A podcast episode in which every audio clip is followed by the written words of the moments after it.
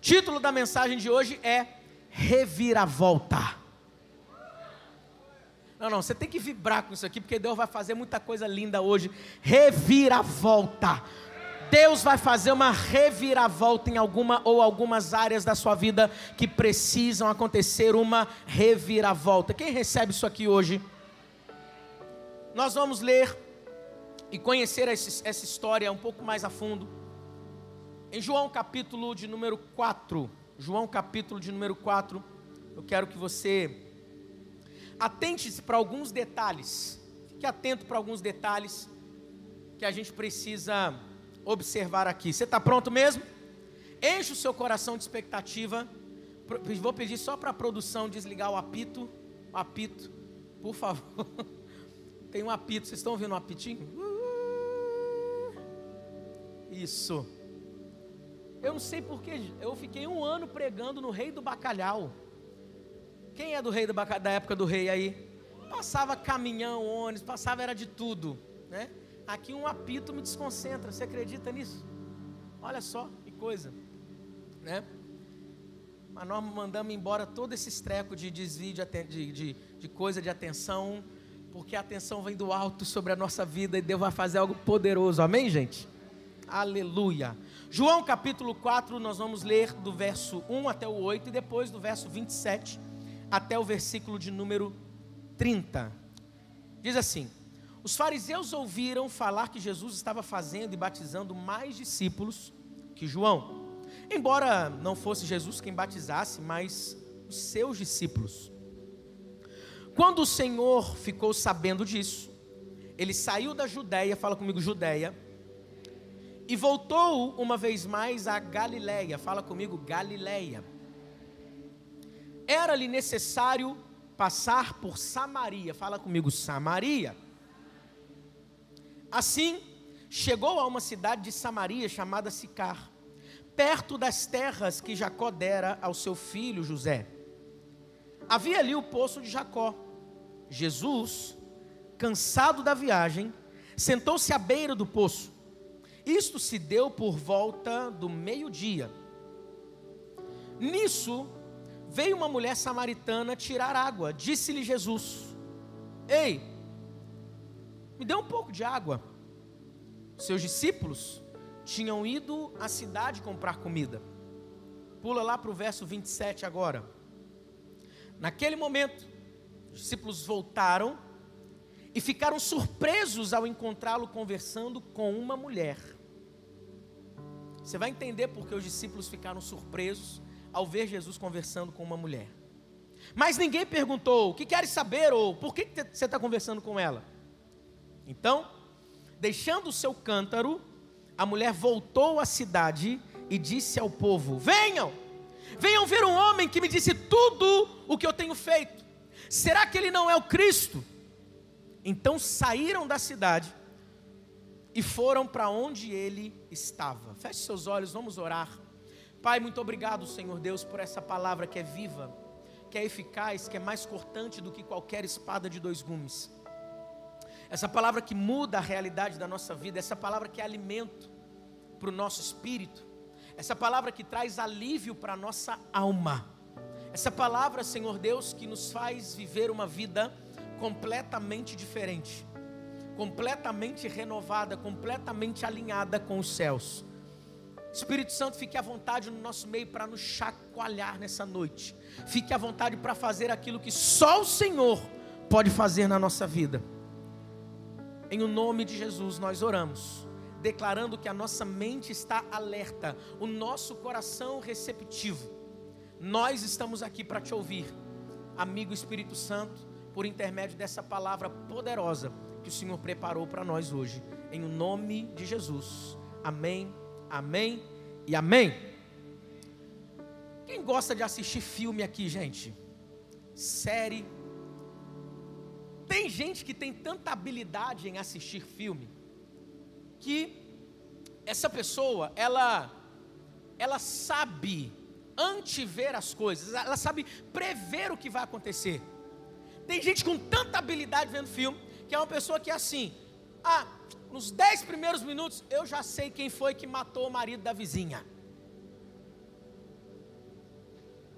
Mas tem momentos, tem uns filmes que a gente tem certeza de que já sabe o que vai acontecer, mas de repente um acontecimento novo deixa a gente com a mente até perturbada. Será que é isso mesmo? Agora eu já não sei de mais nada.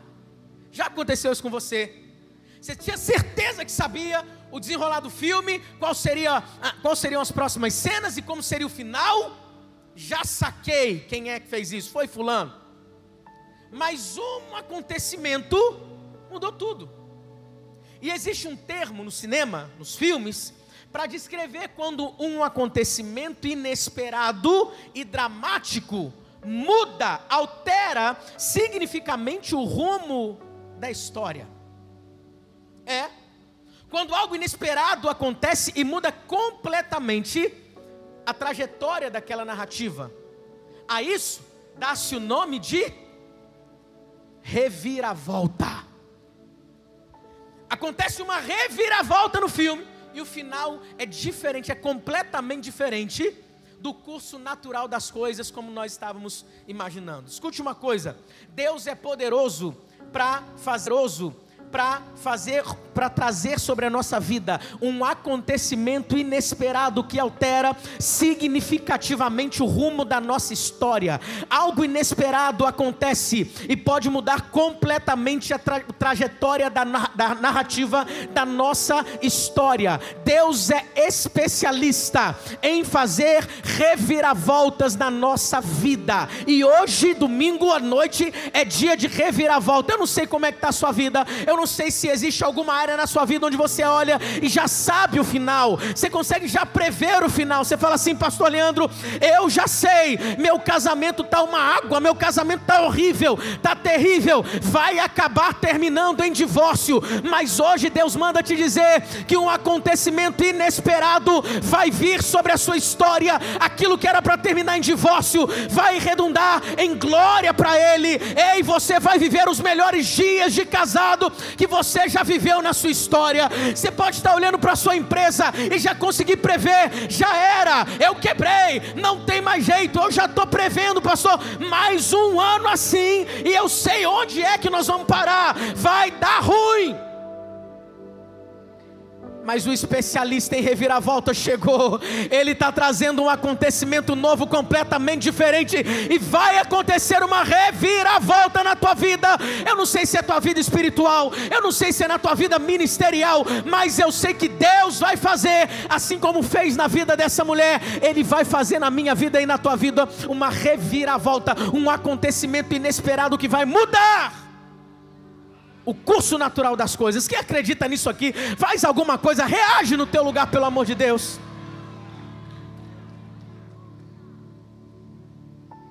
Escute, nós estamos lendo um texto, e eu pedi para que você repetisse o nome de alguns lugares: Judeia, Galileia, Samaria. Samaria era uma região e a Bíblia vai dizer que Jesus, ele passou por Samaria, ele, ele estava na Judéia e ele queria chegar na Galileia. Se tivéssemos um mapa, Judéia estava aqui embaixo, Galileia estava aqui em cima e Samaria estava bem no meio disso aqui. Antes de eu continuar, deixa eu só trazer uma informação que você precisa saber aqui. Nós também temos alguma ou algumas Samarias que nós precisamos que Jesus passe por elas na nossa vida. Fica com isso. Depois nós vamos voltar nisso aqui. Samaria era um lugar onde os judeus não queriam passar. Nós vamos entender com mais clareza daqui a pouco o porquê. Eles costumavam fazer, sabe qual é trajeto? Existiam várias, vários caminhos para se chegar na Galileia, da Judéia para chegar na Galileia.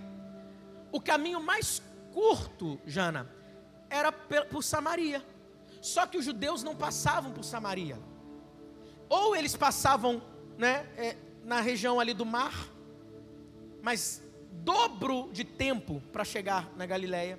Ou então eles iam, andavam muito mais pela região de Pérea para poder chegar ali em cima. Eles evitavam duramente passar por Samaria. Então escute, Jesus nesse momento tomou a decisão, ele estava na Judéia, nós vamos, pegou os discípulos, nós vamos agora lá para Galileia. Mas Jesus, nós vamos pelo mar ou nós vamos por Pérea aqui? Não, não, não, não. Nós estamos cansados. Nós vamos fazer hoje o menor caminho. Mas nós vamos passar por Samaria, Jesus. Nós não podemos, nosso povo não passa por Samaria. Só que Jesus ele é mestre em quebrar protocolos. nós vamos passar por Samaria. Tá bom, Jesus, nós vamos passar por Samaria. E aí, de repente, no meio da viagem em Samaria, Jesus tem sede. Quem tem sede quer fazer o que, gente? Beber uma água. Beber água. Jesus avista um poço e vai para perto desse poço para tentar tirar água, ver se tinha alguém com todo o equipamento para tirar água. Jesus chega no poço, fala para os discípulos assim: Olha, vão comprar comida, a gente está com fome, saiam vocês para comprar comida. Eu imagino os discípulos dizendo para ele assim: Mas Jesus, você vai ficar aí sozinho? Jesus respondendo de forma muito espiritual: Eu nunca estou sozinho. Onde eu ando, o Pai também está comigo. Jesus ficou ali, só, só ele. Enquanto os discípulos saíram. Paralelamente a isso, uma mulher estava na sua casa com um homem que ela morava junto. E aí, ela disse para ele assim: Olha, amor, eu, eu vou agora buscar água.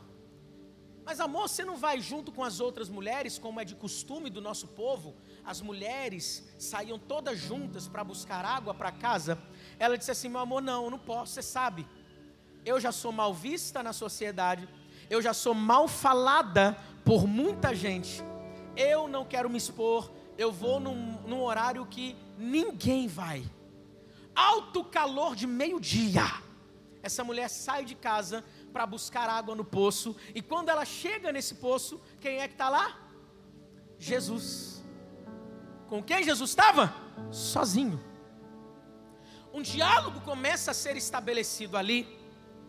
Mal sabia essa mulher que aquele dia comum na vida dela era o dia da maior reviravolta que ela pudesse viver seria o dia que iria transformar a vida dela de uma vez por todas. Escute uma coisa, eu sei que Deus, ele também trabalha por processos.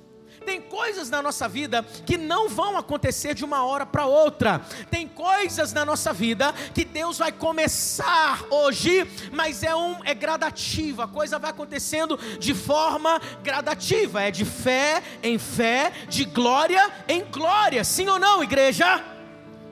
Mas nós podemos olhar pela palavra de Deus em diversos momentos que Deus também é Deus do de repente. Ele também é Deus que faz de uma hora para outra. Ele é Deus também que faz quando você menos espera. Ele é Deus que faz no processo, mas ele também é Deus que faz de repente. Ele é Deus que faz de forma gradativa, mas ele é Deus também que faz de uma vez por todas. Esse é o Deus que nós servimos. Esse é o Deus que está sendo pregado hoje aqui. Esse é o Deus que você está hoje adorando aqui nesse lugar, Lagoinha Caxias. Cadê você para levantar sua mão e glorificar esse Deus poderoso? É dia de reviravolta.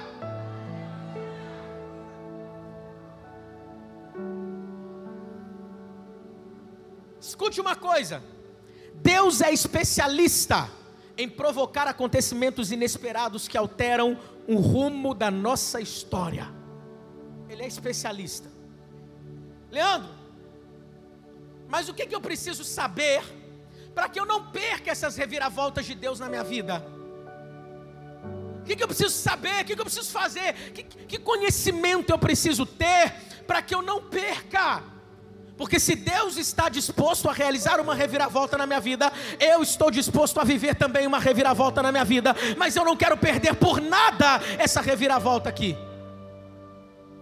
Existem algumas lições incríveis, dramáticas nesse texto, que precisam inundar o nosso coração, precisam estar constantemente no nosso coração, para que a gente não perca as reviravoltas dramáticas de Deus, poderosas de Deus na nossa vida. Amém? Você está pronto para conhecer esses, essas lições? Amém? Chacoalha quem está do teu lado, fala para ela assim, aí prepara. Deus já está falando com você.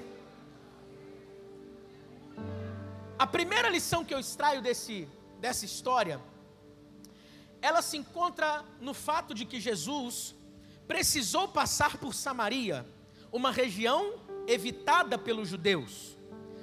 Agora, por que é que essa região era evitada pelos judeus? Eu vou te mostrar, vou te explicar o porquê.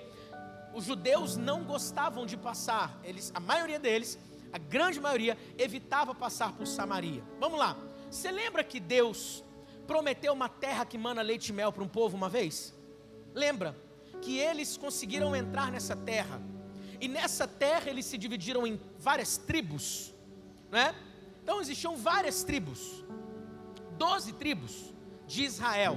É como se fosse, eu quero que você imagine um mapa de uma nação. Pode pegar emprestado o mapa do Brasil, só para você imaginar comigo isso aqui. Por conta de desobediências do povo, ah, os, alguns inimigos começaram a invadir o território de Israel. A invadir. Na verdade, eles já estavam divididos por conta é, de governança. Quem é que vai governar? Quem é que vai ser rei? Quem é que vai ser isso? Então, o reino de Israel, imagina um mapa do Brasil dividido assim, ó. Tinham algumas, muitas tribos acima, que eles chamaram de reino do norte, e tinham algumas outras tribos abaixo que chamavam-se reino do sul. A Judéia ficava ali para baixo, Jerusalém ficava ali para baixo. E aí, o que, que aconteceu? Esse reino do norte foi sitiado por um império chamado Império Assírio.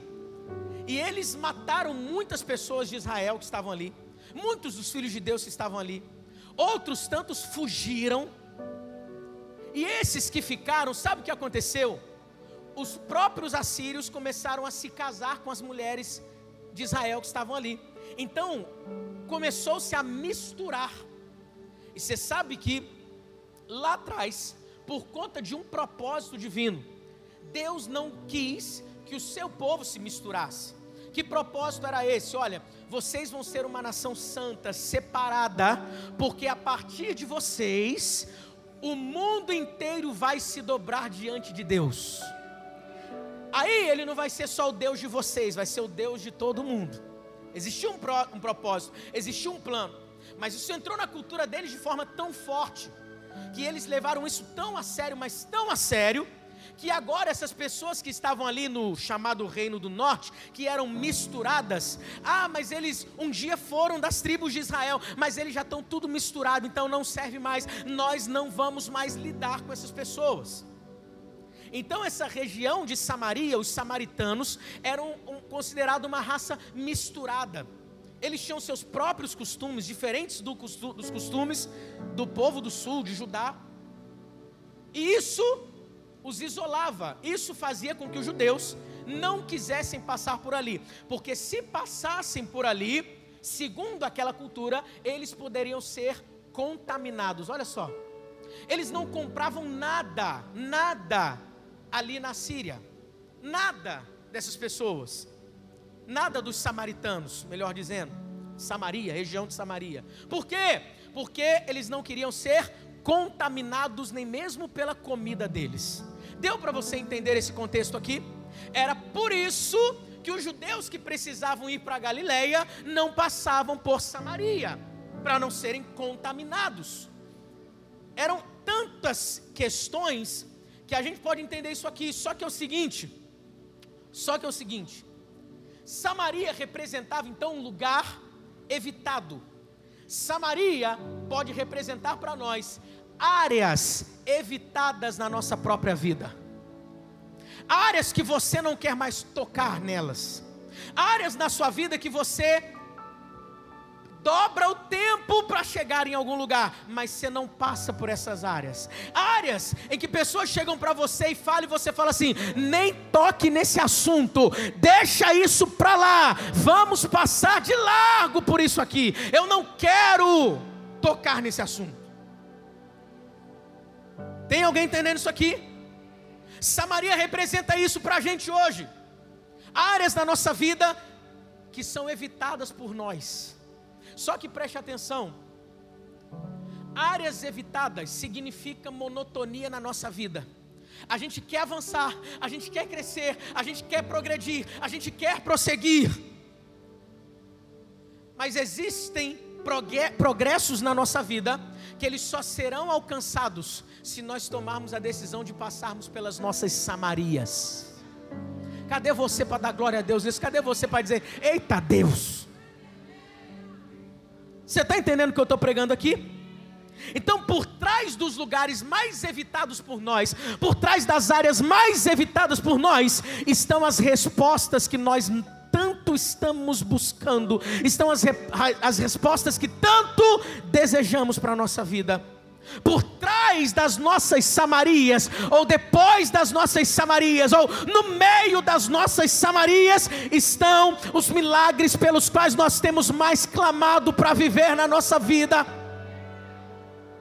Não toca nesse assunto, por favor. Mas hoje Jesus decidiu passar pela sua Samaria. Você leu no texto, era-lhe necessário passar por Samaria. Era necessário, mas os judeus evitavam. Então a necessidade não era uma necessidade da terra, era uma necessidade do céu. Os céus estão declarando: é necessário Jesus entrar na sua Samaria hoje para mudar a realidade da sua vida. É necessário Jesus passar pela sua Samaria, o lugar evitado por você você. Por quê, pastor Leandrinho? Porque Ele quer fazer uma reviravolta na tua vida. Se ele não passasse por aquela Samaria, a vida daquela mulher seria a mesma. Mas quando Jesus passa pelas nossas Samarias, nós vivemos as maiores reviravoltas na nossa vida. Tem alguém entendendo isso aqui comigo?